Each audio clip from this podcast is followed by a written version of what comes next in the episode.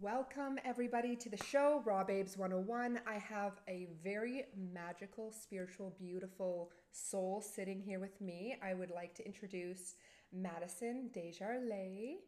So, Madison has a beautiful uh, company. It is called Ode to Birth.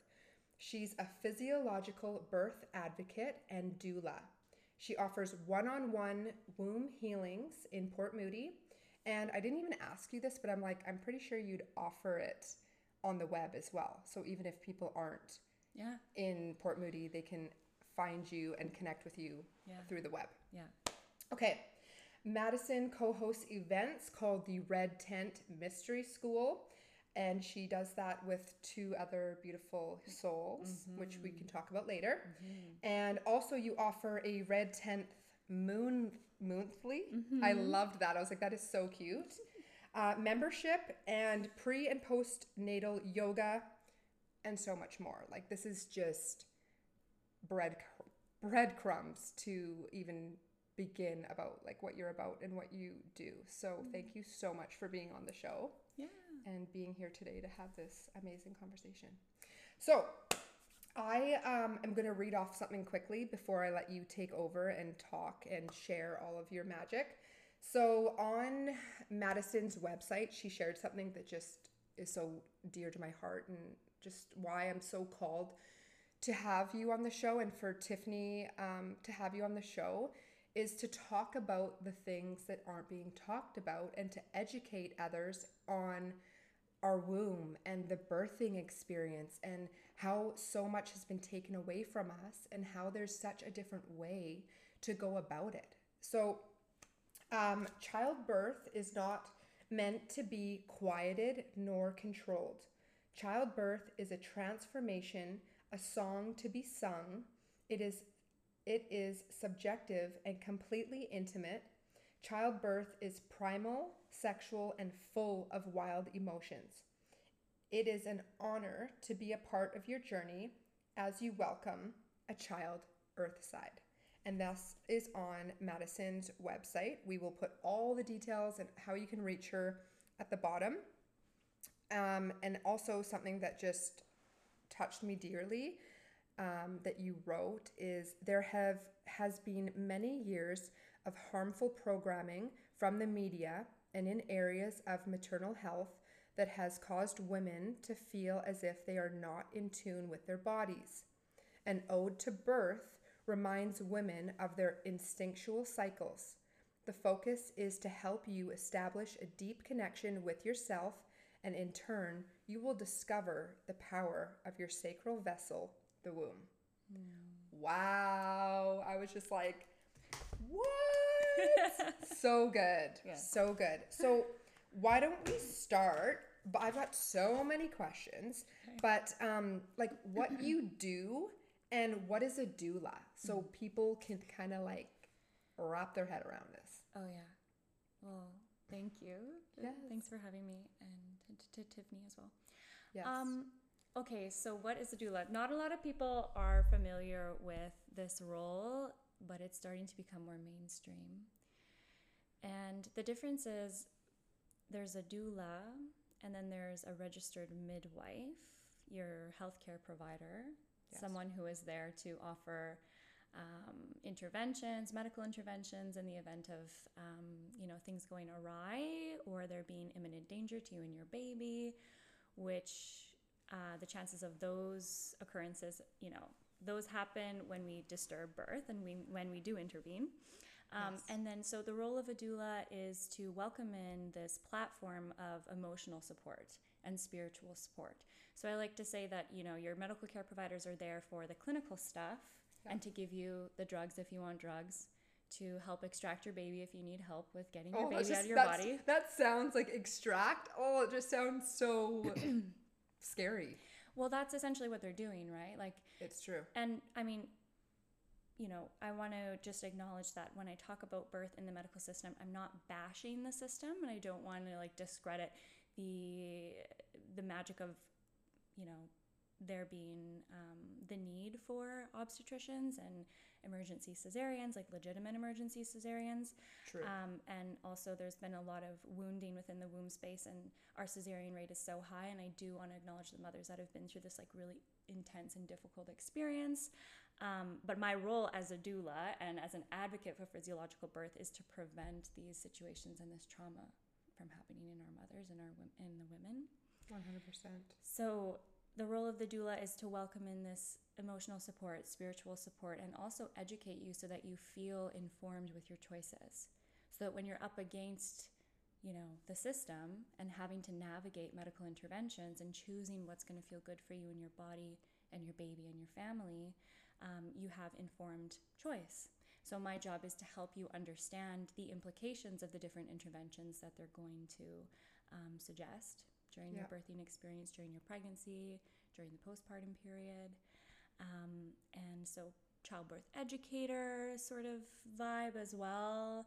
Yeah, many different hats I, I, Oh, yeah. I can put on, but yeah, That's- super integral.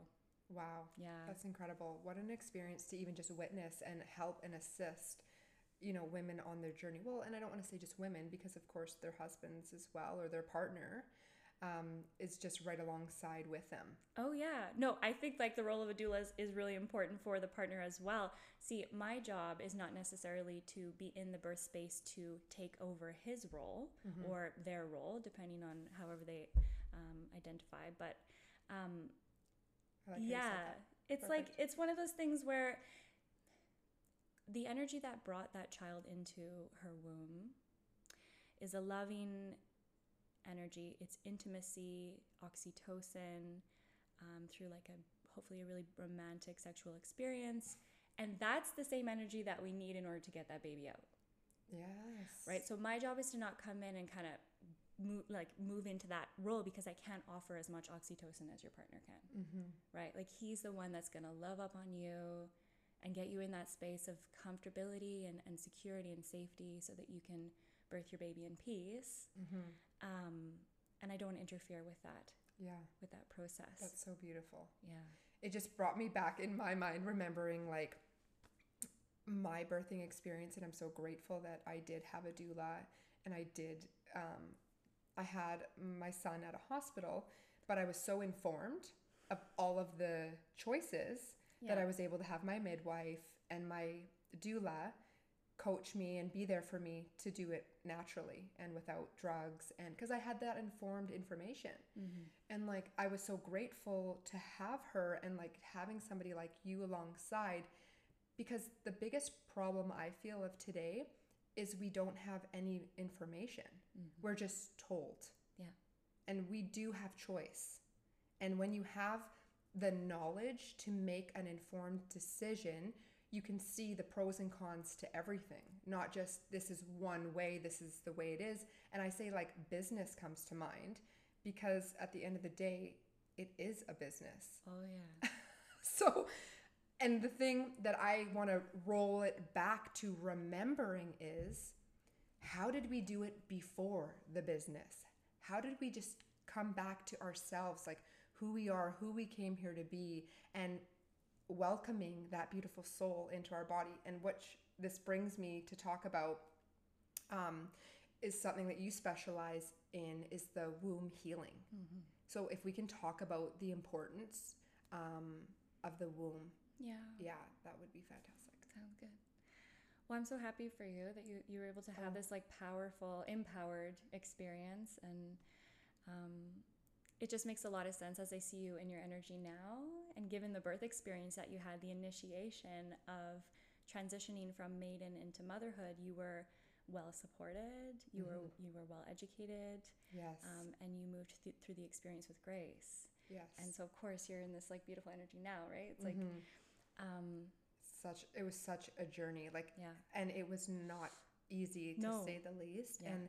I was like, what did I sign up for? I was like, like nothing can prepare you. no, Nothing. no. I don't care what. Like everybody can tell you their story, Mhm. but it, it's not going to compare to like the actual like you're butt naked in the shower, head to the wall, feel like you're going to die because that's what you feel like. You're like I'm dying, but you're not. You are not dying, and that's why people I think automatically go, I'm in my pain body. This is too extreme. I feel like I'm going to die right now. And when you feel like you're going to die or you're in trouble, you need people think I have to go to the hospital. Mhm. But if you're informed Mhm. and you understand that this is natural and it's all part of the process, then you can take your power back. That's right. But I want to let you talk. Yes.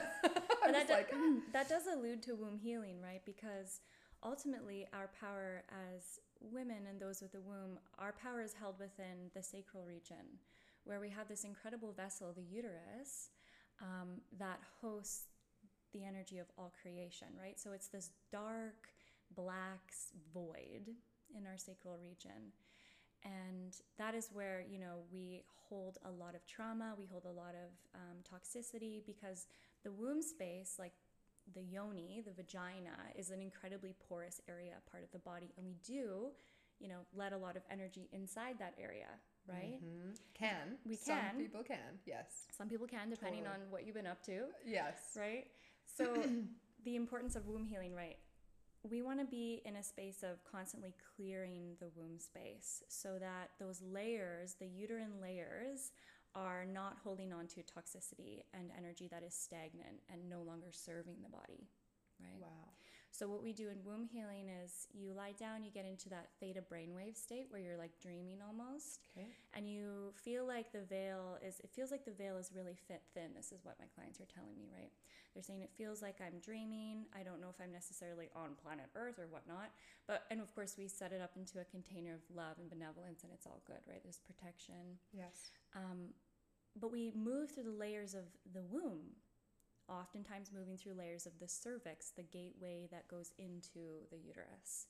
And we notice within the cellu- cellular matrix of the cervix, there are memories that are stored.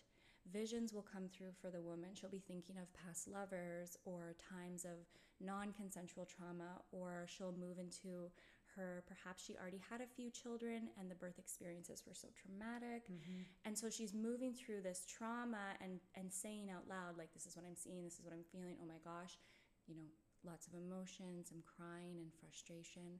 And we allow all of that to kind of come up to the surface so that it can then be washed away from the auric field, Wow. washed away out of the womb space. So now you're left with this vessel that is all the more receptive and clear and open.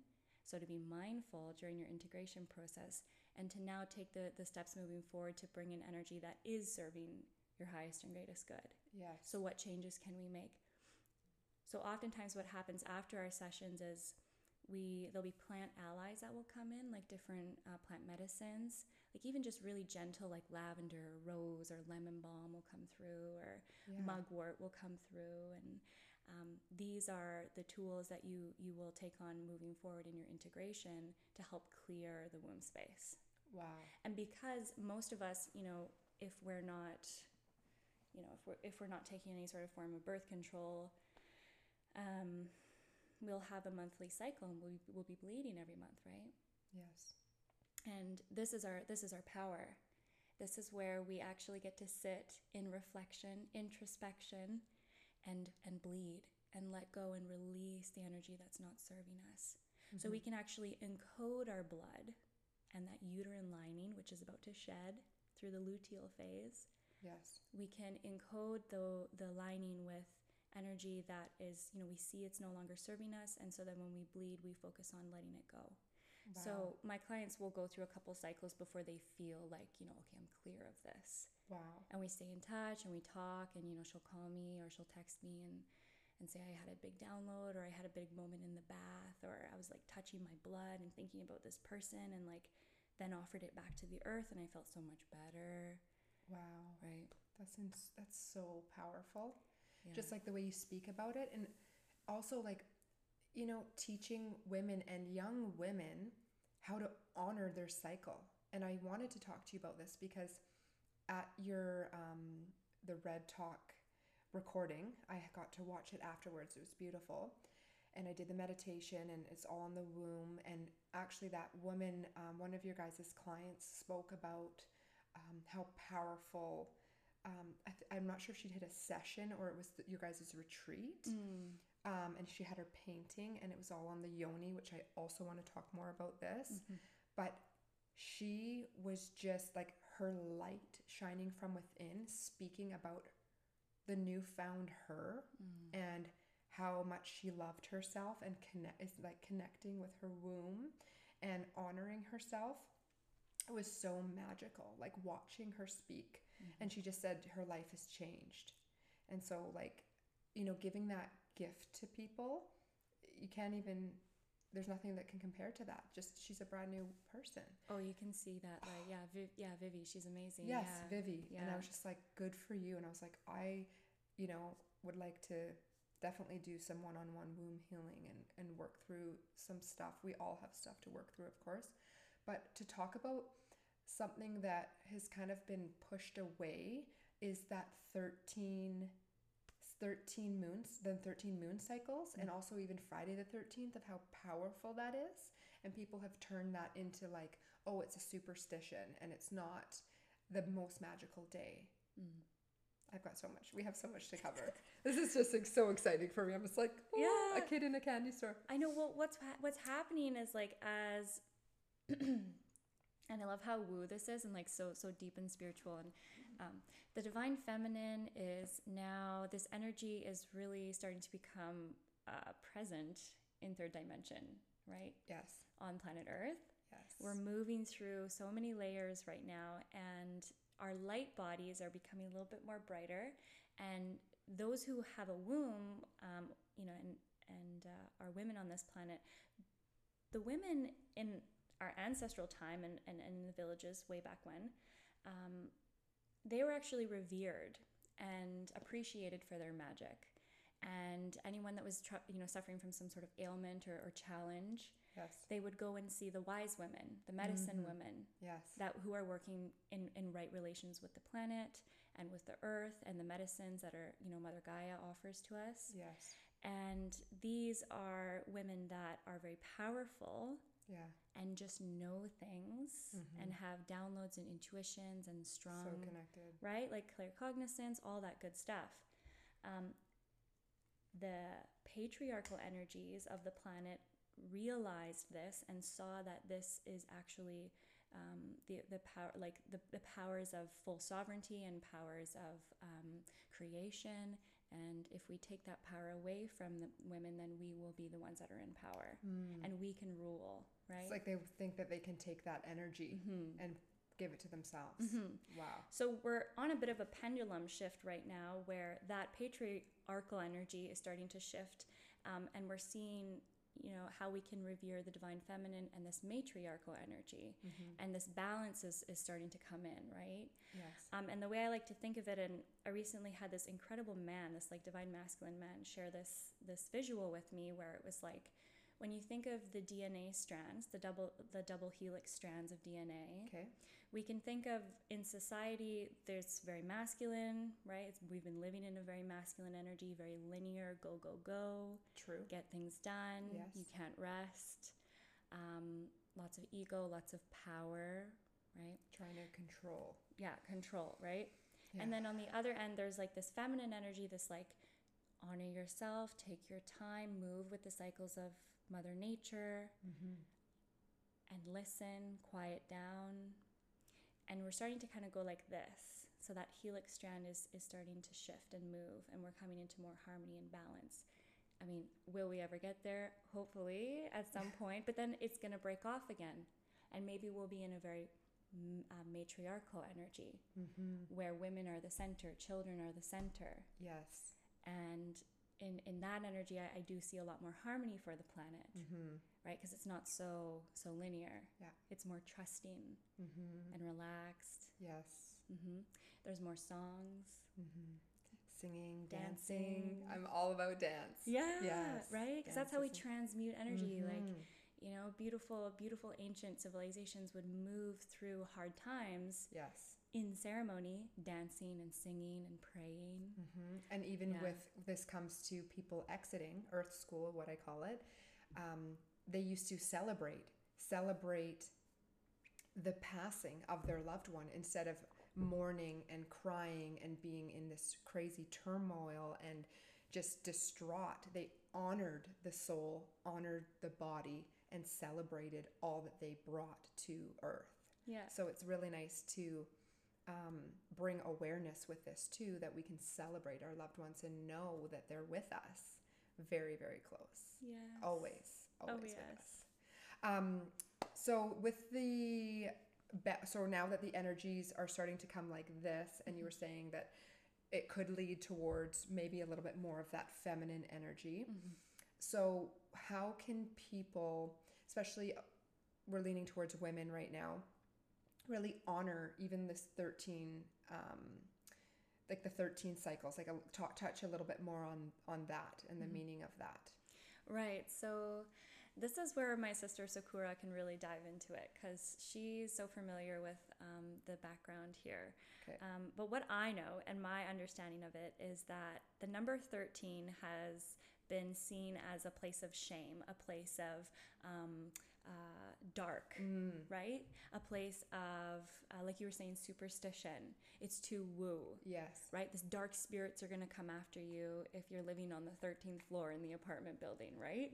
yes 100% Um, but when actually not the, the number 13 represents so much of the divine feminine and, and um, they don't write this in the bible but there have been stories that have been told about um, even you know mary magdalene being the 13th disciple jesus interesting yeah, but uh, she was exited. She was canceled. Told, and we were told, and you know that she was a whore. mm. But was it really that she was a whore, or that she held a lot of power and was teaching Jesus a lot behind closed doors? interesting Right. wow hmm So yeah, this number thirteen is the day of the goddess, the day Yes. of honoring the divine feminine hmm um, in one year, a calendar year, we have um, 12 months, but we could say there's 13 months because there's one month of this ethereal realm, one month of connecting with the divine, mm, i love uh, that the source, yeah right?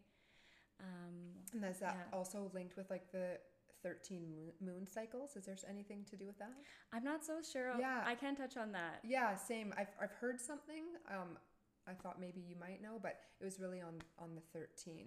And then also with honoring our womb, honoring our cycle. And what advice can you give everybody listening? Um, kind of changing the direction. So I know with um, the way that things are going in the world, people are having a really hard time getting pregnant. So I have my views and opinions on that, and other people do as well. But I'd like to go there and talk about your um, point of view with souls coming in and how to assist um, women to welcome souls earthside and what they can do. So I've kind of given you like a whole a whole bunch, but I'd like to hear what your Okay, this is raw good. babes, right? So we're gonna be is- raw. You guys, you know it. We are raw. This is unfiltered, uncut, unscripted. I want to hear truth. And you know what? Everybody that watches uses their discernment and they will take what resonates and leave what doesn't. And that's okay. But you're on here to speak your truth and be authentic. And that is what we are. That is why you're here. Yes. well, I'm not going to beat around the bush. I mean, I do feel like um, the COVID vaccine, uh, these inoculations that are experimental therapeutics, are, um, you know, inoculating people with a substance that are is foreign to our body. Uh, we are seeing an immense amount of um, like clotting, and not just like those kind of dark red clots that you would see um, you know, say during your moon time, you're bleeding and some clots come out, which is just like fibrinogen and, and red blood cells and uh, stagnation in the body that's actually being expelled, which is good. We're seeing these like weird long, it's like really weird, long, strange clots Interesting. that don't make any sense, that seem very extraterrestrial almost, Interesting. um, happening in young people and uh, causing death. Yes. Right? So There's that's a lot of heart conditions lot that of are heart happening out of the blue. Right. A lot of people are passing. Yeah. And a lot of women are losing their babies and losing um, their periods, actually. There's been a lot of amenorrhea within this work that I've been noticing. Lots of people come to me and they're like, I think I need womb healing because I don't know where my period went. I haven't I haven't had a cycle in like three months. Wow. or I've been trying to conceive and I just keep miscarrying. And then I do ask them, I say, well, have you, you know, have you had the vaccines? Like, when did you get your vaccine? Did you notice a shift happen? And it's like a moment, a light bulb moment for them where they go, oh, yeah, actually, that it was then. And I haven't seen my period since then. And maybe it does have something to do with it. So, what can we do, right? Of course, there's always there's always a solution. There's Yeah. always something to do, which is great. And I don't we don't want to instill fear in you guys if you have gotten it. There's no judgment, but what we want to do is educate you and maybe allow you to second guess or think, okay, well, where has this change happened for me? Mm-hmm. And then give you solutions because that's why we're here. Exactly. Yes. So yeah, don't feel shame. Don't you know? No. we- We're only just doing what we can given the information that we've received, right? Mm-hmm. And a lot of us are still in this place of listening to the people in white coats, listening to the doctors, and and trusting that they have um, our best interest in mind, right? Exactly. Um, now, if you recognize a difference in your cycle, if you've recognized that it's you're having a hard time conceiving, um, there could be an energy within you that wants to be transmuted. And so, this is an opportunity for healing. This is an opportunity to step away from what you've been normally doing and normally consuming and make a shift in your life Yeah. right? So you can heal. You can, you know, that's why it's great when you do start bleeding, is because your body is releasing that energy that's not serving you. And then you can look to different herbal allies to help detox the body from this, you know, extraterrestrial like energy that's within Yeah. you, right? Yes.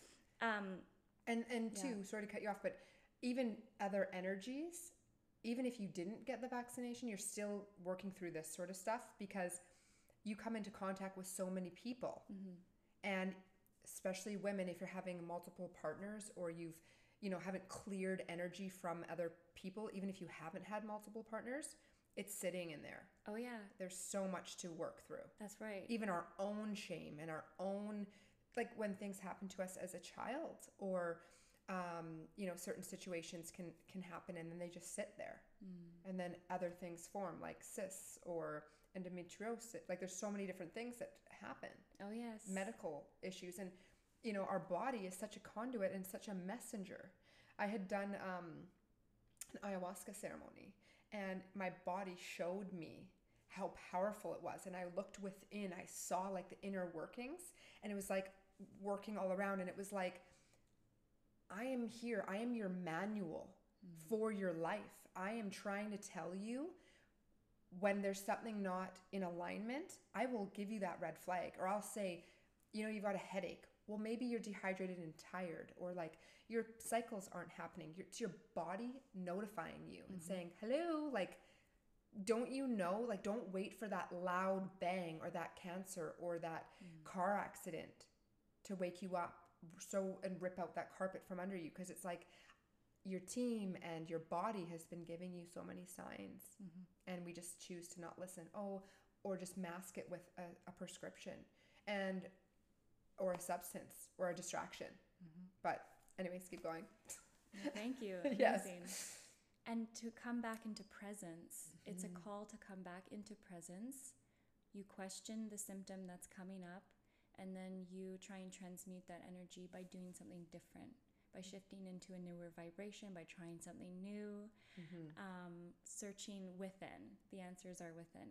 yes Yeah, I mean, we're on the planet to transmute a lot of energy. We're on the planet to move through different, you know, karma that's woven within our lineages. Um, and I feel like what's happening with this, you know, the, these tragedies, these stillbirths, the, these miscarriages, there's a lot of souls within the astral realms that we can see that are just, they want to come onto planet Earth so bad. so bad They want to come down and help. They want to be of of service on the planet for humanity. yes And that's why we're seeing a lot of people get pregnant even when they're not expecting it, yeah right? And these souls are here to do work and you as the mother are the you are the conduit. You are okay, I am the vessel that will host this spirit, this energy to come through. yeah And this energy that's trying to come through, it could be of a re- really high vibration. Right. This is the energy that we need on the planet to help with this ascension process. Or it is an energy, an ancestor that only knows the planet as it once was, you know, way back thousands of years ago, when we were in that matriarchal, matrifocal mm. energy, where women were the center and children were the center. So then they come and land in a womb, in a vessel, to be born. Yes. And they get here and they're like, what the fuck is going on? right? Wait a minute. I didn't sign up for this fucking frequency or this feeling. Right? Whoa. I did not I did not expect these energies. I did not expect these densities, the amount of toxic energy that, you know, we have in our bodies because of Oh. what we're exposing ourselves to. Um, and then, you know, for some of us, we've just been living in a really low, low dense, we've been surrounded by denser energies and we're not purging those energies. We're not extracting those energies um, in, in, in, in good ways. Um, we're taking a lot of substances or we're jacked up on pharmaceutical medicines that uh, might not be serving us actually anymore. And um, Or even just like caffeine. People are so dehydrated, their bodies can't even support. How could you support a beautiful soul or a beautiful, uh, to basically create, you need to assist in that creation mm-hmm. of making a body. That's a big job. So our vessel needs to be like conditioned in a really great way. It's like you can't go run a ma- marathon without preparing for it. totally. So you need to prepare the space. It makes so much sense. Prepare the space physically, emotionally, and spiritually, right? Yes. So these souls are trying to come through. They really want to help. Um, and of course, miscarriage and stillbirth, like th- this is a tragedy. Like this is a nightmare. It's so hard for, for you emotionally. Um, but then there's people like myself, people like the, you know, you come into the red tent with your sisters and you talk about these challenges and share your stories and ask, how can I pray? Like how I'm praying for a transmutation. I'm praying for a shift in energy so that I could be of more pure energy for this, this soul that's trying to come through. Yeah. Because oftentimes it's the same spirit that's just. I just was going just to going come to say down. that. Yes. Yeah. And I've said that to people. I'm like, I had a client and she went through a miscarriage and there was just more work that needed to be done Mm-hmm. for her body and her vessel to welcome. And sure enough, there's a beautiful little girl. So it was just people also have to look at time differently. Time is not the same. I don't even want to say on the other side, in the other dimension or the other realm. Time to us, we hold on to this time like, oh my gosh, I need to be pregnant by this time, or I'm getting older. And I don't believe in that. I just believe in your vessel and being that clear, beautiful, open space that's ready to receive. And you will receive when it's time. It's- Totally. trying to force, change, control, or fix is the definition of insanity to me. So it's like set sit back and don't try to rush this or oh I'm not I haven't gotten pregnant in a year so I'm going to go and do in vitro. It's like patience, determination, and sometimes that soul also needs you to put the work in. Well, how bad do you want me? Like I need this frequency to come up. Like Yeah. I'm not coming in there with all that shit in there, Exactly. like you said. And it not might not just be your shit. Mm-hmm. It might be down the maternal line. True. This has been passed on for, for, for generations.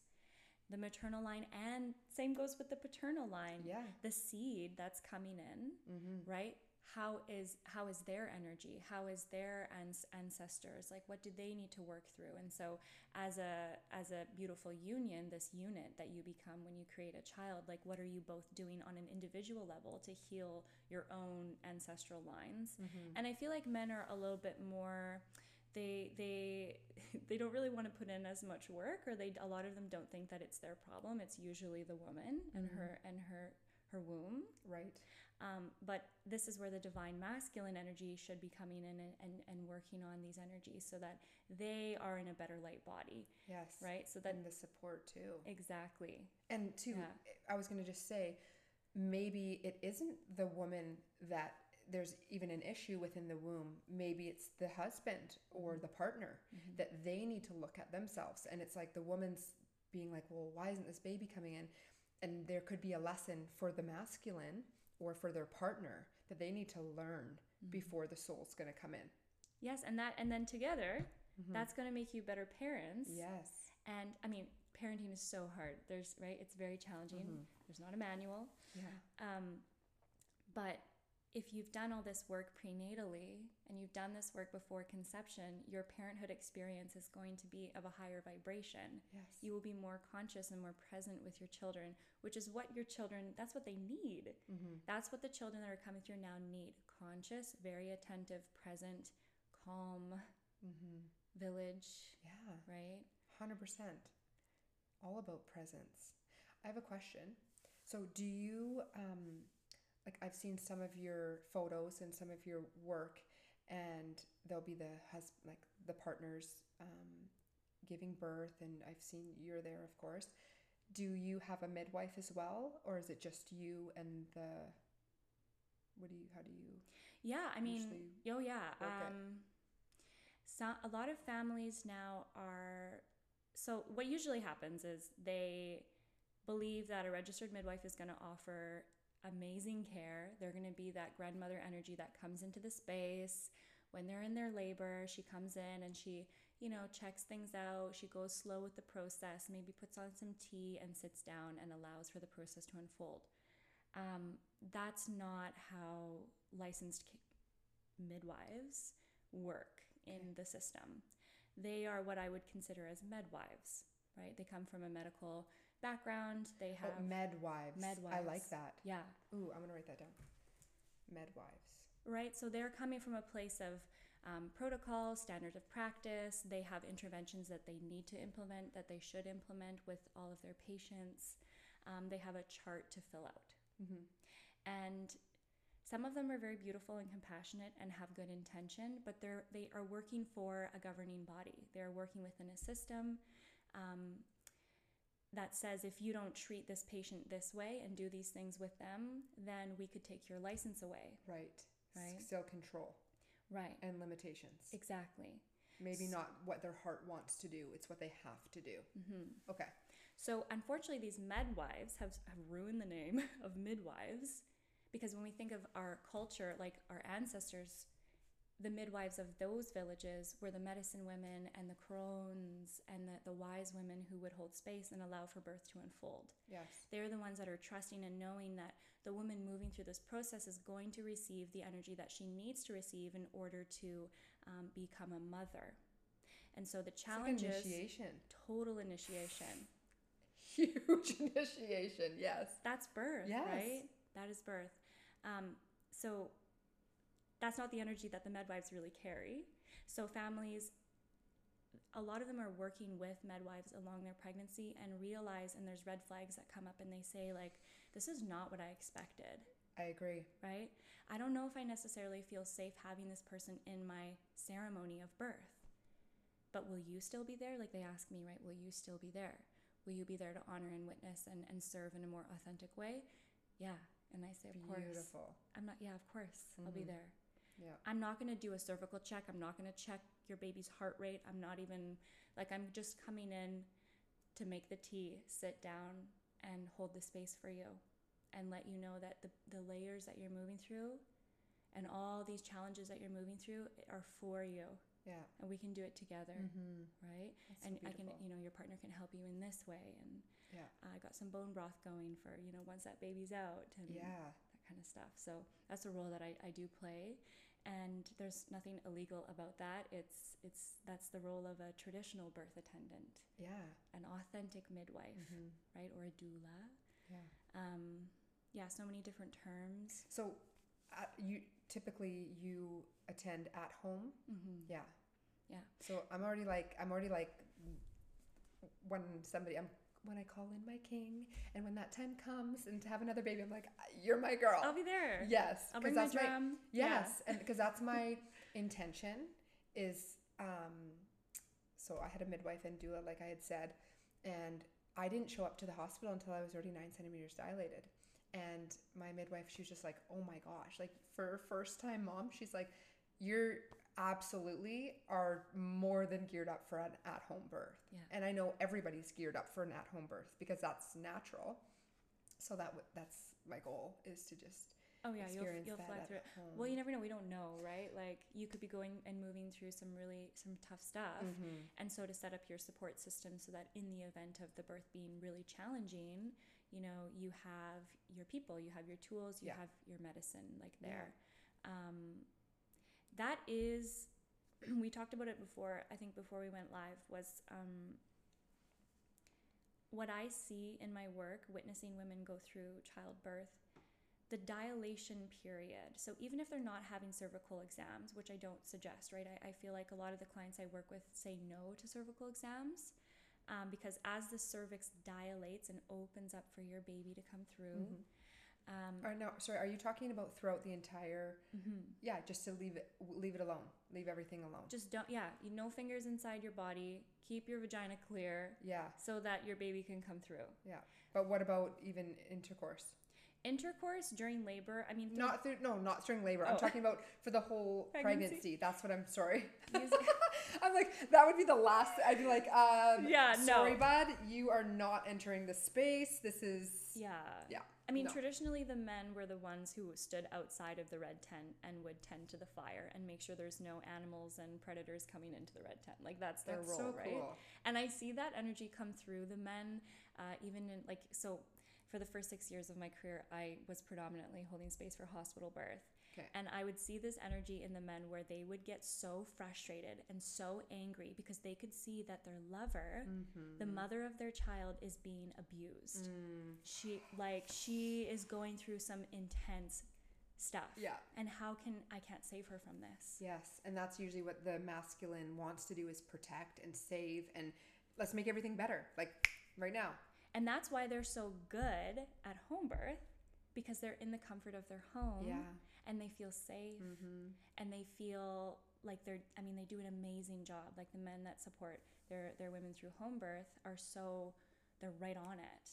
And and uh, they're very quick and they listen and um, they don't want to go to sleep. They want to stay awake to witness her move through this initiation, right? Yeah. Um, but so the reason why it's a it's a there's a big benefit of having a doula or a birth attendant in the space, especially if this is your first child, is because the dilation period where the cervix is opening, that the beginning stages of that going from like zero centimeters to about six or seven centimeters, that's like the toughest part Yeah. right? There's so many sensations happening in her body, unfamiliar sensations. She has she's learning how to use her breath through that Mhm. time. Um, and she's also learning how to find a flow state. So birth is this like flow state. Yeah. And if, you know, there's interruptions Mm-hmm. and uh, disturbances into the into the field, then she's not going to have an easy time Mm-hmm. right?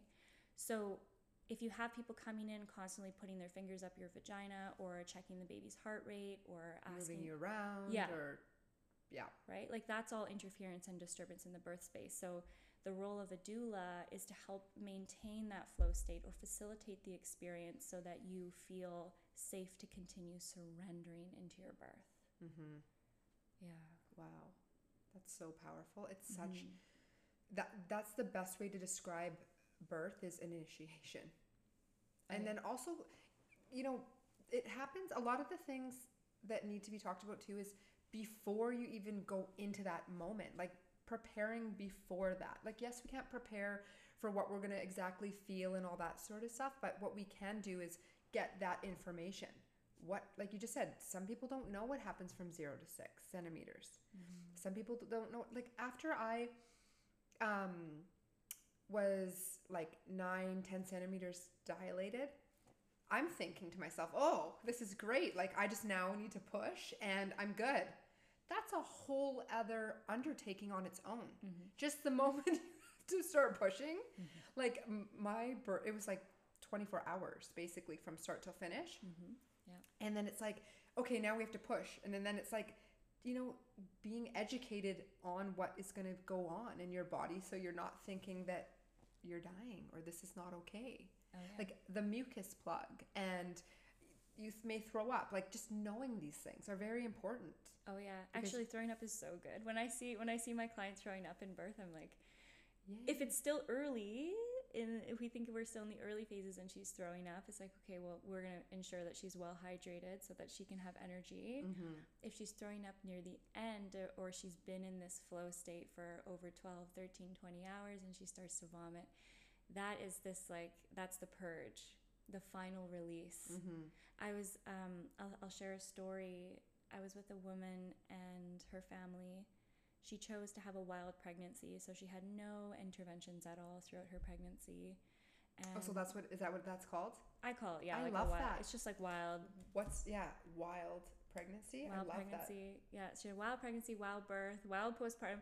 Like I don't think she went. She didn't go see the doctors once. Like she just trusted and knew that her body had the codes to um, grow this beautiful baby and birth this baby without any trouble. So I'm there in her birth space, and we were there for about 16 hours, 17. We're heading into 20 hours, and her other children were in bed, and she's moving in the shower, and she's really picking up, and I could see there's lots of you know there's sweat starting to build. She's getting very clammy, and something's about to be released, right? And she looks at me and she goes, "I'm gonna throw up. I'm gonna I'm gonna vomit." And then I'm gonna need your help to go so that I can get into the pool because then I'm gonna birth my baby. I'm like, okay. So She just knew. she just knew. Oh, that just like She's like, I'm ready. Yeah, she's like, I'm ready. Like this is it. I'm gonna puke, and then I feel like that's the baby's gonna come.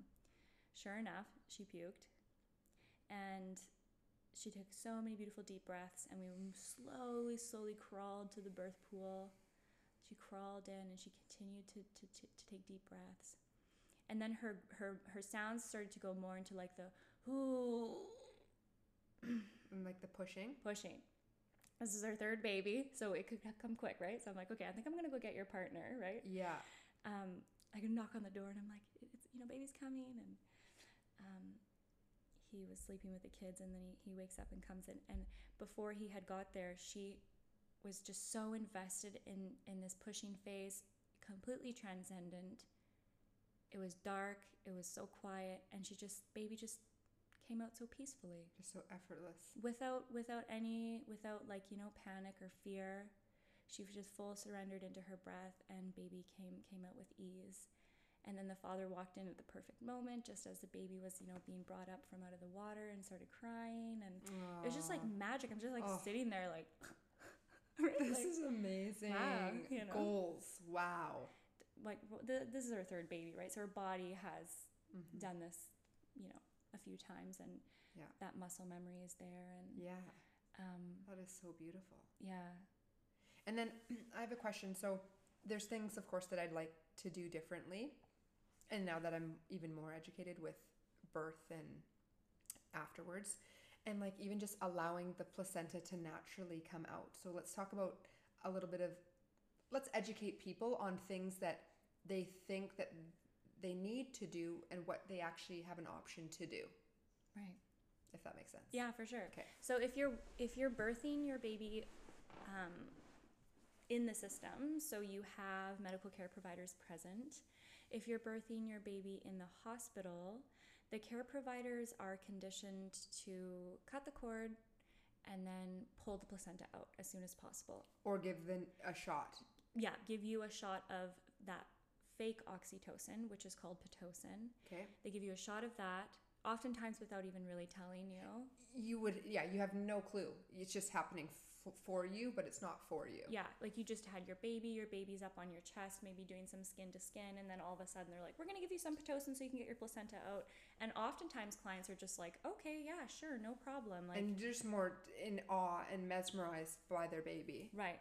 But what's actually happening there is um, they're gonna give you a shot of Pitocin, which makes the placenta um, detach itself from the uterus quickly, um, which could cause, you know, hemorrhage. And um, if you as there's so much to unpack here because if you had a medically intervened birth and you were induced and all this kind of stuff then it might actually be a good idea to get that placenta out because you're already n- you're not in a physiologic state You're not in that natural flow. no so your body might actually hold on to the placenta because it wasn't it's, It's not fucking traumatized. right it's not sure what's going on Yeah. but if you've given your body the chance to go into spontaneous birth or spontaneous labor, and you've given your body the chance to um, move through the process in a fully organic way, then that pitocin is not necessary because the body can then expel the placenta on its own time. How long does it usually take? Anywhere between an hour to two hours. It could take 20 minutes, it could take five minutes.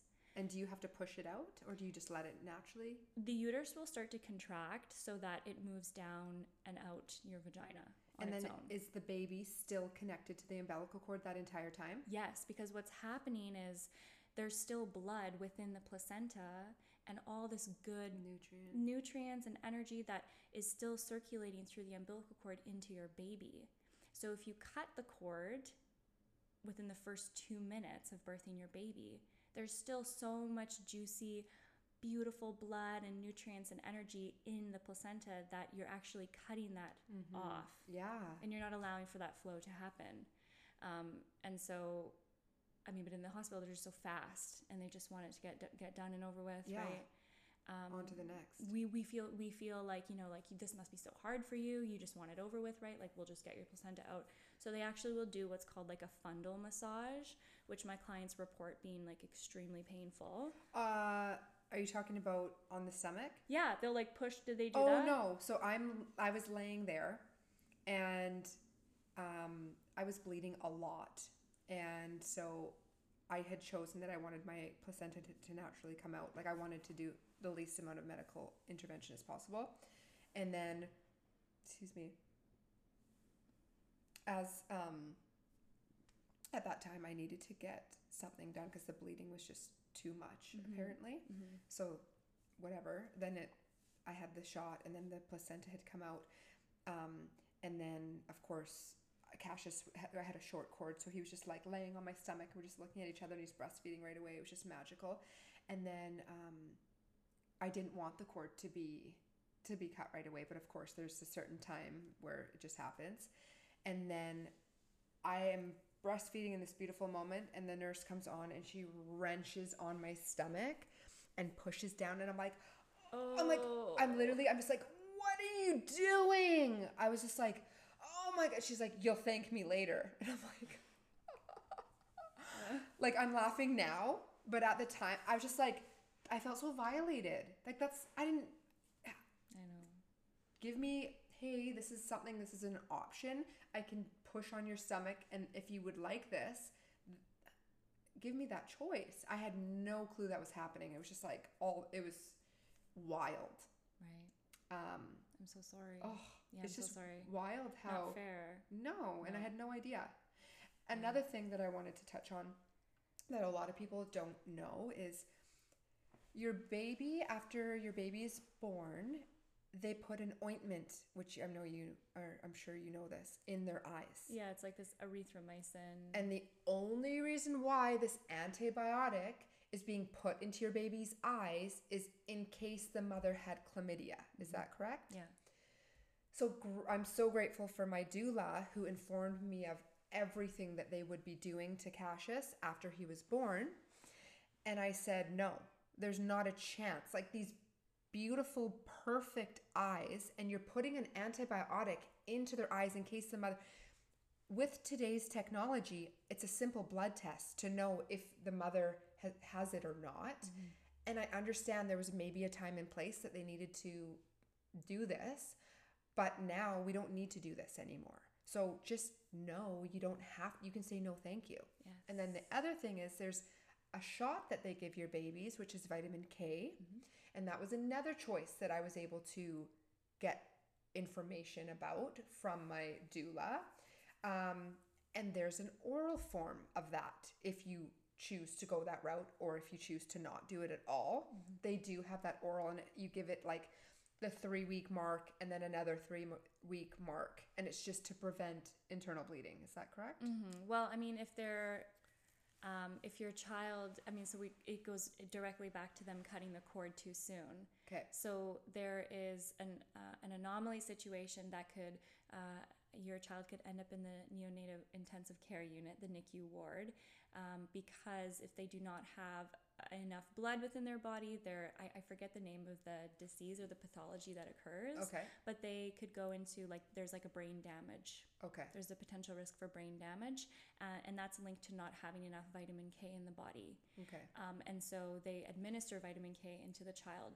But if you were to leave the placenta still Attached. uh, attached, or the umbilical cord still attached to the placenta, which is attached to your baby, there should be enough of that beautiful blood and wow. energy. Makes yeah, sense. right? So they're didn't even look at actually it like taking. they're just taking. I mean, it's all about litigation, right? Like they're making sure, like, okay, well, if this this child ends up in the NICU, is it because, um, you know, we cut the cord too soon? Well, let's just give them vitamin K, right? We'll just give them vitamin K. So it's I feel like it's always I'm going to do this quickly, but in case this side effect happens, I have a system for the fucking system and everything is a system. Leave well enough alone and the, you don't need to create any sort of in case Yeah. or oopsie or oh my gosh. So this is probably why this rise happened is going in the medical system, getting the placenta cut right away instead of allowing it to naturally come out and the baby to have all of the blood. Doing so, they had this problem mm-hmm. and a rise in birth defect or brain or the blood. Mm-hmm. What? Yeah. See, every it's like a contradiction to everything. So they're just covering their ass the whole time. Yeah.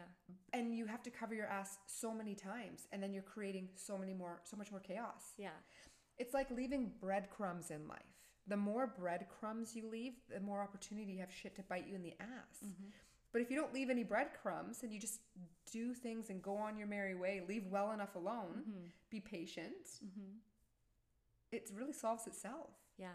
I mean, birth is. Yeah. So birth as nature intended. right? Yeah. And yes, there are complications. There's I agree. There's anomaly situations, but why is it that these anomaly situations have set the precedent for everybody, Right. for the majority of women birthing babies, hmm right? These It's like animals too. Like they just naturally have their babies. well, they go somewhere dark and quiet and cozy, where they know that there's no potential risk for danger, and that and they do it when they're ready, when they feel ready, like a, a little like a, a little kit, a cat or a dog. Where does she go to have her baby? hmm right? She's going to go under the shed, somewhere warm in the closet where she won't be disturbed. Yeah. Nobody's going to bother her. gonna touch her babies. Mm-hmm. And we are mammals too. Mm-hmm.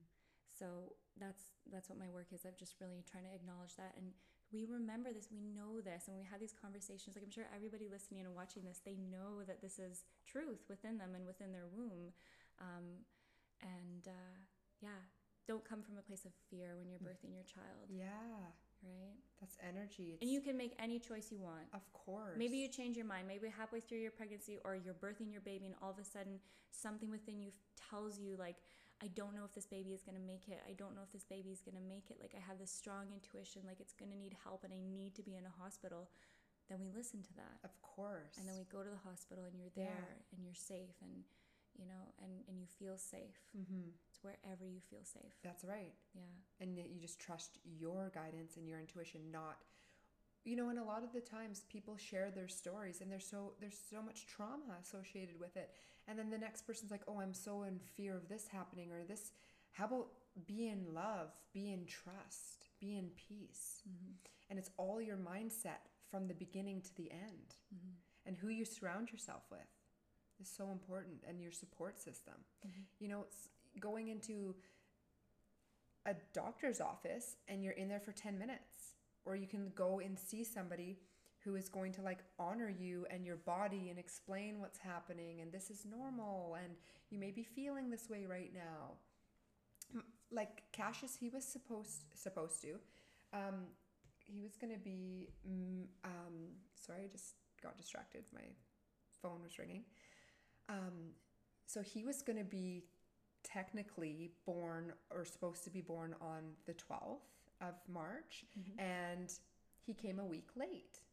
And I always said I'm like how do we know the exact moment that you know the baby came in and how do we know when it's time for the baby? The baby knows. And I always try to give tell people like just trust the process and your body and your baby because mm-hmm. the baby knows what it's doing and what it's signed up for.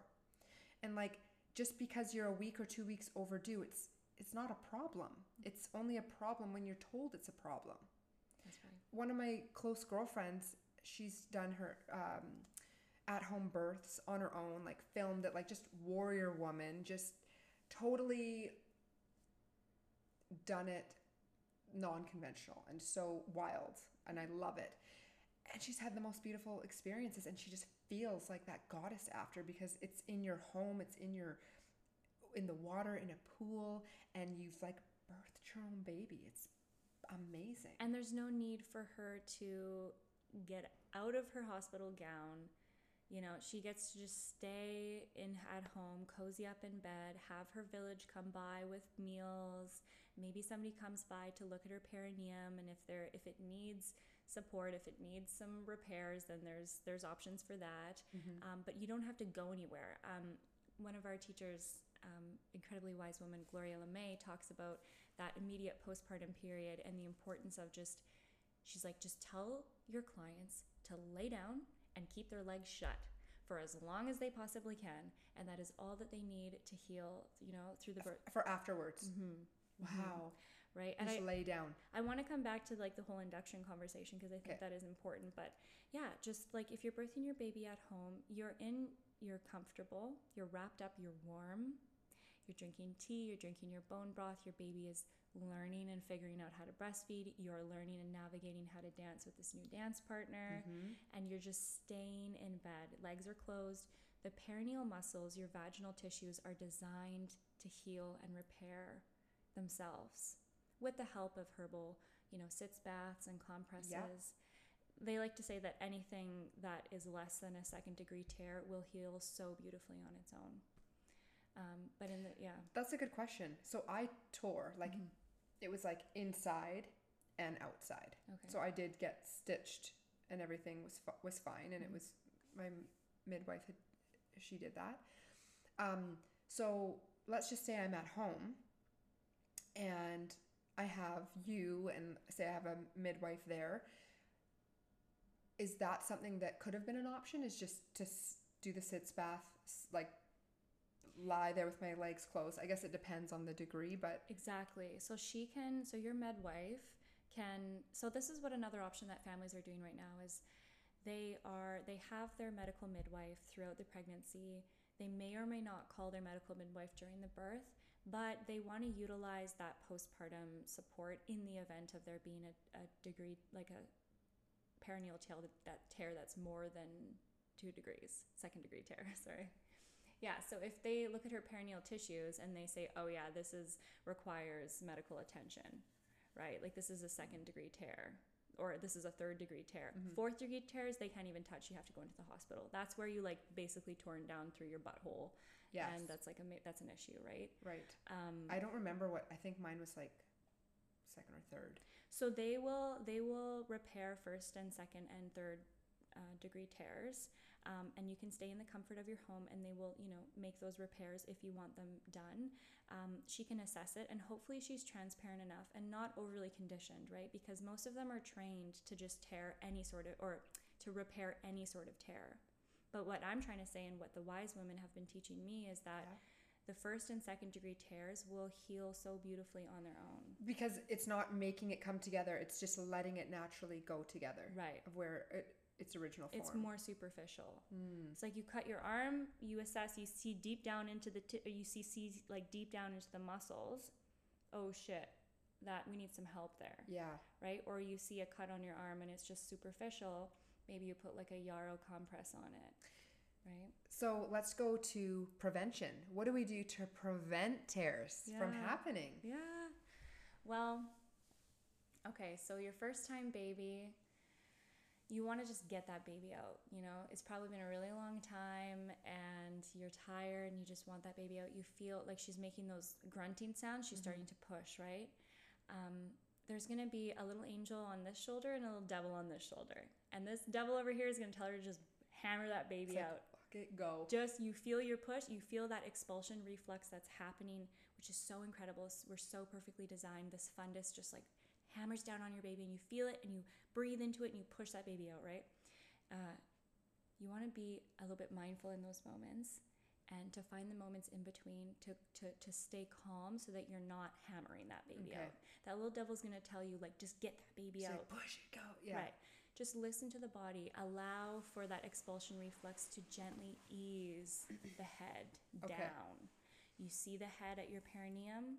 Breathe. Calm. We once You we can slow that, it right down. You don't have to do anything else. Slow it right down. There's Mm. no need to pull on the baby. No need to yank it Mm. out. Right. The more that you allow for the baby to rest at the perineum, the head to rest at the perineum, the more those tissues can stretch Okay. right? And that's where you're really connecting with your breath. And that's where it's really important to have, you know, that guide there or someone in the space to help you move through that so you're not just hammering down. And during those moments, I remember so vividly, I felt helpless. So I was looking for support and guidance. Yeah. And like, well, what's going on? And all of a sudden, I'm like, it's burning. Like, what is happening? Yeah. So many different sensations going on. So to have somebody to say, like, this is normal, this is perfect, it's Mhm. supposed to be happening. Um, you know, to then move to move through that. But I didn't have that awareness to just slow down, focus on my breath.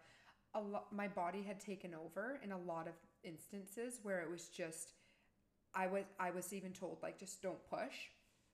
When you tell somebody not to push, I'm like, That's like you have a poop prairie dogging out your butt and you gotta hold it in. Like Yes, that's literally because what happened was I was, I wanted to be on all fours. Okay, like I wanted to, I didn't. Guys, come on, laying on our back is just no natural Cancel. gravity. Yeah. Like I wanted to be up and like leaning on all fours or like standing. But there was a lot of pressure happening and I think that's when the tearing was happening when I was doing that. Mhm. But even to start with, um, because I didn't want to lay on my back, I wasn't able to be checked to see how many centimeters I was. Mm. And then they thought I was 10 centimeters, but I wasn't quite there. Mm. So I'd already started the pushing process Ah. and I wasn't technically ready for that. And then I was told, well, just stop. like, no. I was like, there's nothing in my body that's going to stop from pushing. So then her hand had to go in and like m- move my. It was, I there was a lot. yeah, yeah. Um, but grateful that everything worked out. Well, and it's hard to s- in a, in that sort of setting. It's it is really hard to slow everything down Yeah. because they're designed. It's it's uh, going back to that masculine linear energy where it's like the process is almost done. Let's just get it over with. yeah. We're almost there, mm-hmm. right? Yeah. And it's really hard to when you're in this outer body experience to come back down and say like, whoa, like whoa, whoa, whoa. Can we slow down? I wanna I wanna slow down. This is too much. Mm-hmm. Um, can you can we just take like 10 minutes to try and just I need to recoup I need to come back into my center when you have nurses flying around and the unit clerk is coming in and, and you know, the janitor's wanting ready to clean up like all these different um, it's like interference within the Mhm. flow state right Yeah. so I can understand how like you know where you were coming from you were just in a place of Mhm. like wow like this is almost done it's a little bit chaotic let's just like get this baby out right Yeah. yeah No, so, and not understanding what was happening to my body. mm-hmm. and you're just vulnerable in the most Mhm. vulnerable position. So it's such a it would be so different at home and um, just knowing what's up. So what advice can we give others that are you know any tools or tips with maybe some herbs for clearing their womb um, to assist them to welcome in a beautiful soul earthside? Mm, yes. So, the plant ally that's been really coming through for a lot of clients is dandelion. Mm. Dandelion leaf, dandelion root for detoxification, um, any herbs that will support the liver. Okay. And I would be doing this um, with the support of a traditional Chinese medicine practitioner, some an Ayurvedic practitioner, someone who can help you tap into um, these plant allies and work with it in a safe way. Because I don't know, you know, we don't. That you might have some sort of history that it would be unsafe for you to take milk thistle or something Oh. like that. You know what I mean? You know, the other thing is talking about dandelions. Dandelions grow right here. In the cracks of the cement. And people are told this. Okay, so I'm gonna. I might botch a little bit of this, but it, it's worth sharing. Dandelions, I believe, are also amazing for your heart. Okay. There's a heart medication out there. Okay, that's this company that owns this medication also owns something along the lines of this fertilizer to kill dandelions. Hmm. So dandelions are here that are in your backyard that you can utilize. You can steep it, you can boil it, and do all these things for your heart health, for your womb health, for your body. It's incredible for um, even weight loss, like so many things. Dandelion has so many benefits, and they grow everywhere. And there's such a benefit, and nobody knows this shit. They think it's a flippin' weed. So they're like, let's kill the weeds in our grass.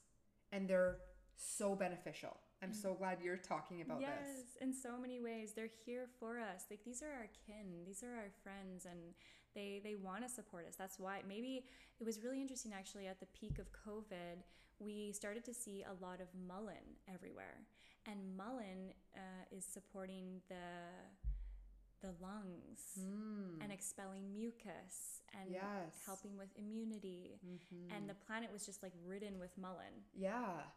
So Wow. like the, they they they have a frequency and they hold Yes. a certain vibration right and they are here everything on I planet agree. right like everything on gaia is here to help us Everything. yeah And it's I was just talking about this. It's all one. It's when I said the soul exits the body, the body goes back into Mother Earth, whether it's um, cremated or buried. It Mm-hmm. doesn't matter. It's going to be sprinkled over oceans, or it's going to be going into the ground, just like animals. yes It's all brought back into one because we are all one. yes It's just so beautiful. and that's why there's this innate like desire for women to when they're bleeding offer their their moon blood back to the earth Hmm. or I've, I've held space for a few women and families who um, you know they've moved through a miscarriage and they they have this they're like i feel like even if they are you know in the hospital system and they've had some sort of extraction or um, some sort of termination or abortion there's this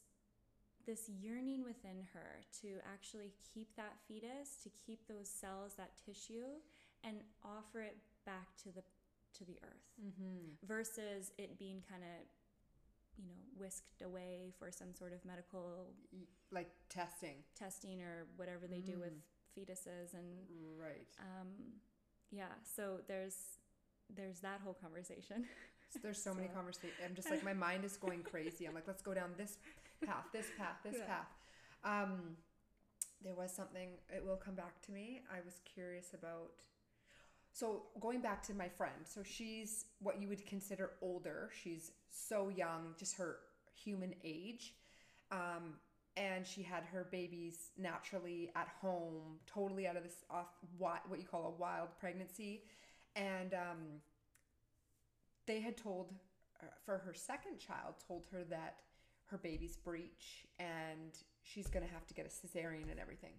So she said well thanks for your info but my baby knows what it needs to do and when it's ready it will turn and it will come down and he will be here. When he's ready. She was two weeks overdue. Her baby was birthed at home and it came beautifully and naturally. Now this is what can happen is when you're peeking at the cake or the bun in the oven before it's ready, it's going to fall and collapse. So leave well enough alone mm-hmm. and trust in this process mm-hmm. because we're prodding and picking.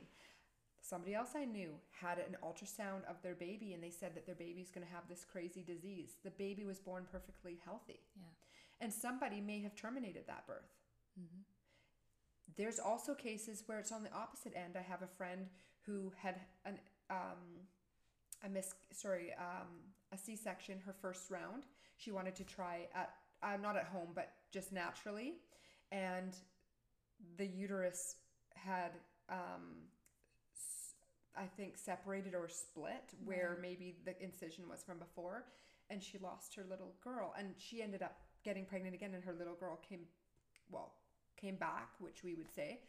Um, but during that time was so crazy for her, and then of course she's thinking inside herself, I sh- wish I would have just gotten the scheduled cesarean Wow, yeah. right? Mhm. There's there's so many situations Mhm. and you have compassion for all of it.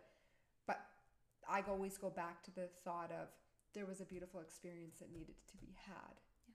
with experiencing that. Yeah, we don't know the contract, right? We don't know their contract. Yeah.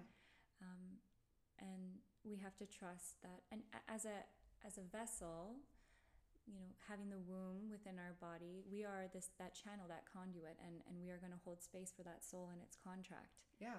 and it might have nothing to do with me That's right. it's just up to them and and what their journey is and um, i've had a few i've had two miscarriages and the first time i didn't even know i was pregnant Wow. um, I thought what was happening was my cycle was just shifting because sometimes I go from bleeding on the new moon to bleeding on the full moon. Okay. And I thought that that's what was happening. And then I was in the shower one morning. I called out, I couldn't go into work because I was in this like really intense, like these sensations in my body were so strong. I had to stay home. And I'm in the shower and all of a sudden I feel something heavy at my perineum and I, I look down and what looked like a big clot came out of me. I'm like, oh, finally my period came, right? And then I had this strange sensation come over my body, and I move the darker blood out of the way, and I look, and it's this like very light pink, grayish, what would be pregnancy tissue, like the start of like a sac. Hmm. And I'm like, oh my god, I was pregnant. Wow. Yeah. So How some- far along do you think that was? Probably. were, I mean, so it would have been six weeks since conception, which is like hardly any, you know, like. But that tissue was starting to form, wow. and it released out of my body, and I, I and I held it, and I knew. I was Yeah. like, oh my gosh, right? I called my partner, I'm crying, and at the time I was living at my grandmother's house, so I just like turned off the shower, and I had that that feeling, that yearning to offer it back to the earth oh, okay. and I went into like the rose garden that we had, and I just you know put all that blood and, and that tissue back into to the roses, and Wow. asked on the medicine of the rose to transmute that energy. Mhm. Like I'm so sorry. So, anyways, the message that came through from that spirit a few months later, as I was reflecting on it, and I was in you know I was bleeding, and I'm like, okay, what happened there? Mm-hmm. the spirit came down and I was in communication with it and it said, Well, I really just needed the love of a mother. Oh. It was woven within my contract. I just needed to be on planet Earth for a certain amount of time and to just feel. To just feel Ah, love and to just wow. feel like a womb space. I just needed some reprieve. Yeah. Because it's crazy up there in the astral realms. Mhm. They're going through a lot. And so to come back and land in planet Earth to just rest Yeah. for six weeks, Yeah. Sure, you know, like That's amazing. bless you, thank you. Wow. Yeah, That's amazing. yeah. Dolores Cannon is a fan. I'm a big fan of a lot of her books and her teachings and her discoveries and findings.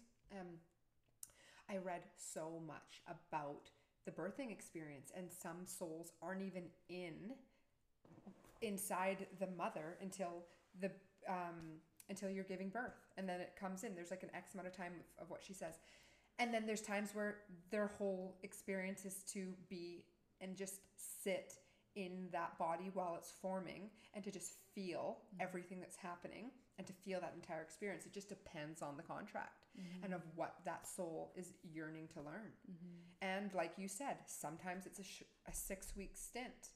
And I think what would help a lot of women understand is to not have shame around this that experience and know that it isn't always about you or who you are or that there's something missing or lacking it's it's always an experience and it's always something to gain from it and you can help so many other women through their experiences too that's how we connect Yes, right? The Through sister. experience. Oh yeah, the sisterhood mentality, right? Like the sisterhood wounding right now on the planet is so it's so intense. It's not fair, and Mhm. we're moving through a lot of that. We're transmuting that, and with the work that I'm doing with the Red Tent Mystery School, is we're welcoming that energy back into our our field.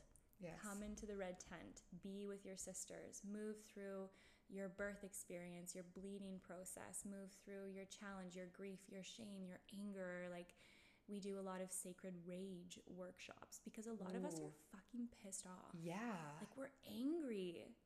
And how do we how do we harness that? How do we honor that rage that we feel? yeah i love that Yeah. So, I mean, and it's all done in the sacredness of the red tent in ceremony. Yeah. You're supported, you're safe. Yeah. Um, Is this a place that just so our viewers and listeners know? Is this a place that people can go? Or Yeah. Is this, okay. so as the as the as the weather warms up, we're going to be at a couple. We'll be at the she uh, she is wild festivals. Ooh. Um, there's one in the Kootenays, one in Alberta that's coming up in the summertime. We're going to bring the red is- tent. Oh my god! I, Yeah. this, so this is new to me. She is wild. Yes, Okay, we'll see you there. a hundred. You know that Tiffany and I will be there. Like Yeah. this is all up my alley. And wow. Okay, so explain more about your red tent. Well, I mean, I, the thing is, is we all are living in different municipalities, right? We're all pretty far away from each other. Back, our ancestors used to be really close. They would be within a you know a village, and Mhm. we could walk. And um, in modern day, there's a lot of there's gaps. There's a big distance between us. So we use the the, the, the technology and we can come in together in a virtual red tent space Right. right So she is wild is uh, somewhere we can go, and then you offer the red tent is virtually. Yeah, so the Red Tent Mystery School offers um, a monthly, what we're calling like a monthly membership, where you can that. come into that virtual Red Tent space Yeah. with women that you know and you love and, and trust, and you share your experiences. We gather around the new moon because that's when, um, especially a lot of the Celtic. The Celtic lineages would come together during the new moon phase, Okay. when the when the moon is dark, and um, she is resting, Mm-hmm. and everything on the planet seems to be resting and in, in this place of restoration and reflection, setting intentions, Yes. leading up to the full moon. Um, so that's so that's what we do every month. We come together in this virtual space. Amazing. So Yeah. that's once a month. Yeah. Yeah. So you guys um, also offering the one-on-one, which is you've shared a little bit about that. Is there anything else you want to share with the one-on-one that you can offer? So, for those who are watching right away, I am on a little bit of a hiatus. I'm on a break. I'm on my own little womb healing journey right now until the spring and summertime. So, my books are closed for uh, individual sessions. Okay. Um, but when yeah, are they back open? You think spring? Spring. I think April 2023. Okay. That's what Spirit's saying, anyways. So, April, you're back. yeah. And I'll be one-on-one. in Port Moody. Okay. Yeah. That's amazing. And Tiffany and I, we do circles as well, and we do them here in Maple Ridge, and we do different, whether it's raw transformation or meditation. And we are, we sometimes we have guests, so Mhm. I'm hoping you can come in and do something, you know, even take over for, you know, 20 minutes or half an hour and be there to share with other sisters. And we have masculine and feminine, feminine energies. Everybody's always welcome. Amazing. Um, and I would love to do so much more work. Like Tiffany and I are both just so thrilled to have you and to hear all of your knowledge and expertise is just mind blowing. I could just be like, sit here and just listen to you all day. You have so much knowledge, so much information. Thank you. Yeah, you're amazing. Thank you so much for being here. I don't want to like end this. I want you to. Oh my, we're at what? Look at two two. Look at two two two two. Of course, all the signs. Um, I just want to think. Okay, one more thing. Yes, I'd like you to get ready to pull a card. Absolutely. Will you interpret it for me? Are you going to pull it? Or am I going to pull it and you can interpret it? Is that what's happening? You know what? I would like you to touch on anything that comes through for you, and I will also do the same. Okay. It's there's no it's just easy, effortless.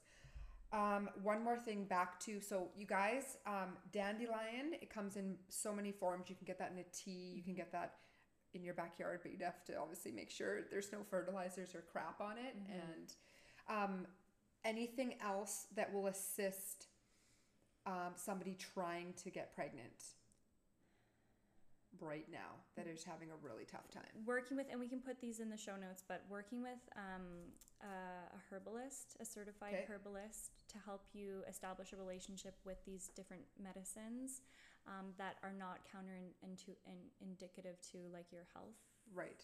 your health history. Um, acupuncture Yeah. for moving the energy, shifting the energy, um, getting off forms of contraception, getting off birth control Early. early, Like frickin' throw that shit in the garbage. yesterday. Yeah. You guys, like that's a we'll have I think it would be great to have another get you to come back and we could even dive deep a little bit more if you have knowledge on Mm-hmm. the eff- adverse effects of birth control and how detrimental it is to our health in every way shape or form Yes, and I do know there are some practices, some underground work that's being done with um, bloodletting mm, and blood cleansing. interesting Um, so to if you want to kind of dabble in those realms, because especially for people that have taken the COVID vaccine, they're and you know they're in a place of feeling like I want to detox from this. Yeah. Um, there are people who are offering services underground to you know for you to release the blood and, and cleanse your blood and um, yeah restore. Wow. Yeah, yeah. So there's so much there's so much out there Yeah, there is. yeah. i also Yeah. know like for me heavy metal detox smoothie. I don't know if you're familiar. Yes, yes yeah. medical medium. I always go back to him. That's incredible to really help remove toxins and heavy metals and shit in our body. Oh, yeah. obviously like water spring and, water. okay. Oh and you also another thing that you were sharing with me is the mineral. Minerals. The real minerals in your minerals. water. oh my gosh. This is a this is a revelation right now the water that we drink out of the taps are although in vancouver they're pretty good um, they lack in v- essential minerals that our body needs in order to shift to shift into that higher vibration um, and you said at any health food store typically oh yeah Okay. yeah health food store. And then I know what would be the ultimate um, solution plan of action would be to reach out to the beautiful Madison and also to the Red um, Tent group and jo- getting um, involved in you know accessing like your spirituality, your your womb healing.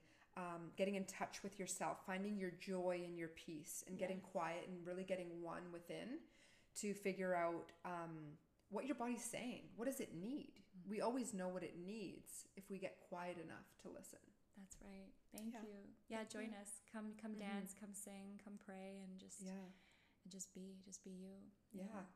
And experience a wild transformation. You're you're not seeing this by accident. Anybody that has stumbled across this um, this show, this episode, please take whatever you can from it and actually apply it to your life and watch the shifts happen. Quick story I was told I wasn't going to be able to have kids very easily. I had cysts, all these things. Um, the pa- the person that I used to be with in the past had a lot of complications and went through cancer twice. Also told they would never be able to have children. Um, we took medical intervention on the side just in case. Long story short, I started on my healing journey and you know really incorporating nutrition and then health and working out and spirituality and really like doing healing, counseling, going within. And uh, it was three months into doing this, all this natural work and herbs and things like that, that I was pregnant. So don't let anybody tell you shit about your body because you're here and you absolutely are meant to bring a soul in if you choose and if you do the work. Really, what it comes down to self love, self care.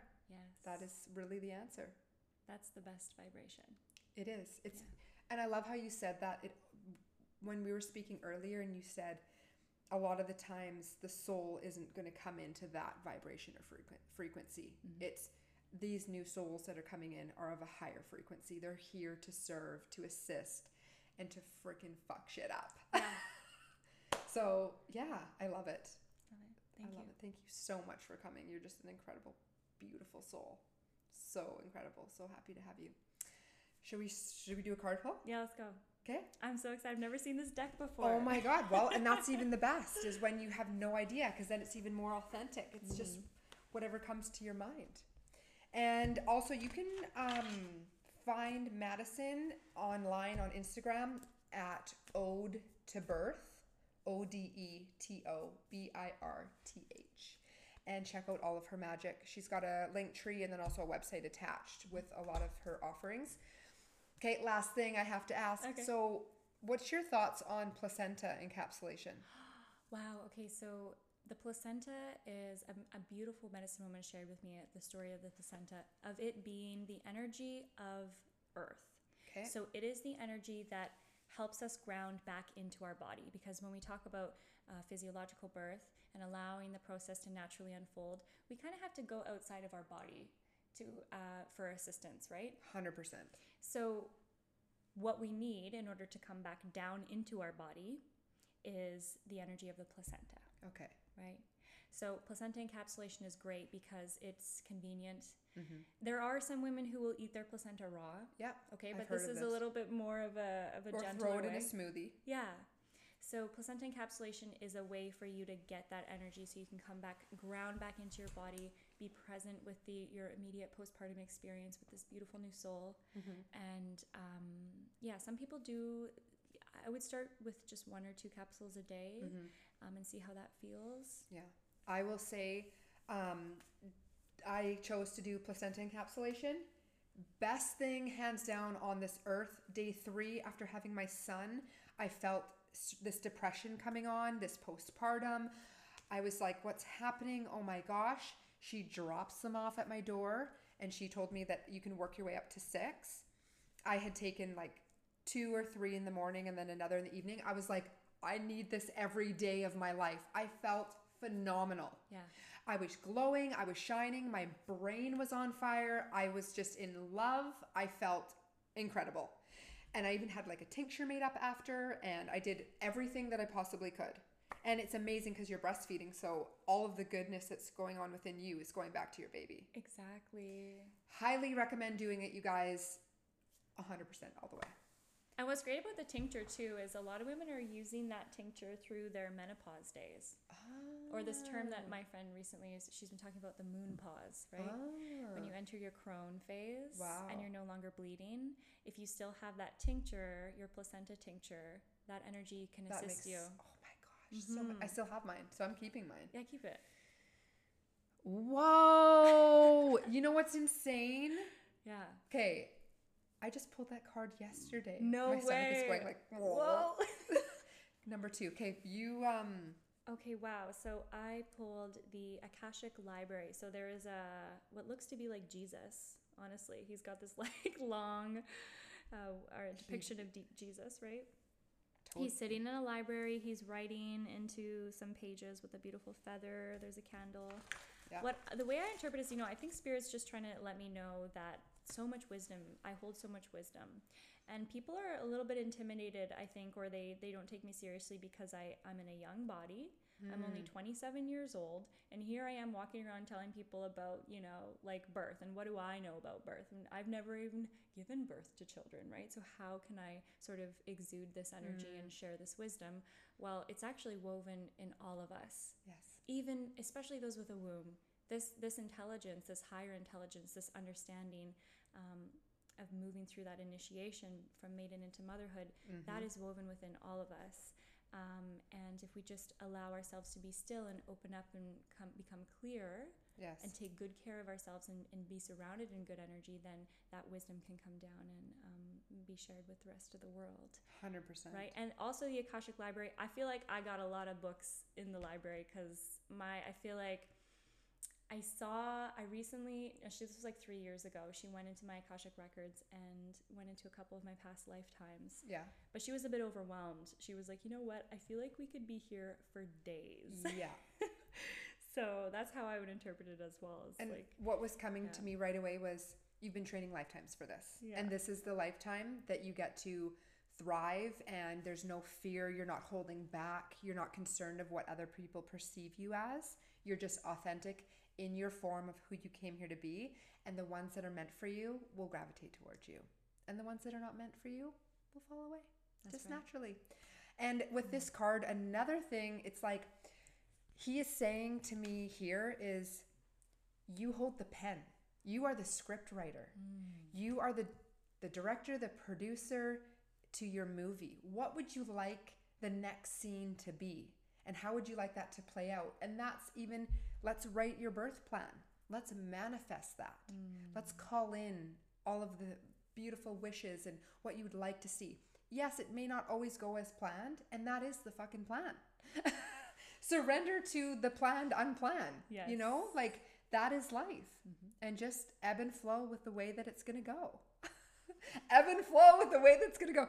So definitely um just write the script. You hold the pen. You get to dictate what's going to happen in your life and lead. Mm. Really, that's what. Oh my gosh, especially when if you are pregnant watching this or, you know, you in that moment, you are open to anything, everything. You are so receptive. Oh my, you, have this beautiful being within you, and you are just, you're right, you're connected both. Yeah. You're connected to earth and you're connected Yeah. to source. Yeah. You are just a flippin' portal, straight portal. It's amazing. Yeah. Okay, um, we will have you back so soon. I'm so excited to talk about many more topics. And if you guys have any questions, please reach out to myself and Madison, Tiffany. We'd love to answer any questions um, and we'd love to go deeper. So definitely check out Miss Madison. She's got lots to offer. Thank you again so much for coming on the show. My pleasure. You're amazing. yeah, I have pleasure. always hug a big hug to cl- in close, but in open. We're opening up the circle. Love it. Alrighty, thank you guys for tuning in. See you soon. What's up? Hope you enjoyed the episode. We have some prompts for you. Hi. prompt, prompt, prompt. Prompt, prompt. So, we have a few platforms that we just have to mention because we just put so much love and effort into this podcast. It's really important for us to expose ourselves because we think that you know, really runs deep how important these messages are and how important it is to reach the masses. So we're literally at a point in our business um, that we just feel like it's important to hit every single platform. So you can find us on YouTube, you can find us on TikTok. Instagram, Facebook, Spotify. Spotify is our amazing subscription, so please head on over $4.99. You're gonna get real deep, crazy um, talk and shares and things that you're just not gonna get on the free episodes. Our free ones are fabulous, and if that's all you can, you know, hold space for right now, we get it.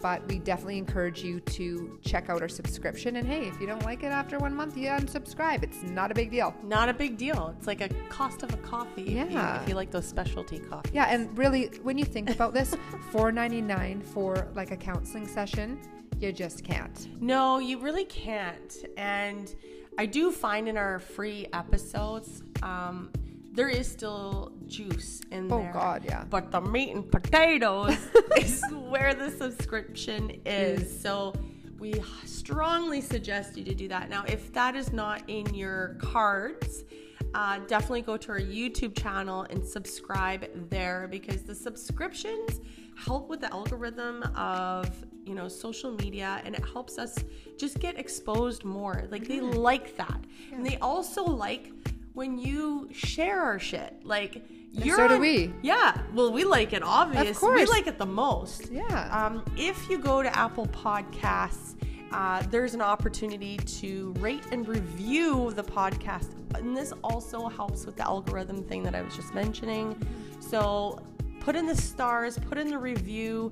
We'll share that shit and reward you for it because you're a fucking warrior. Exactly. And you know what?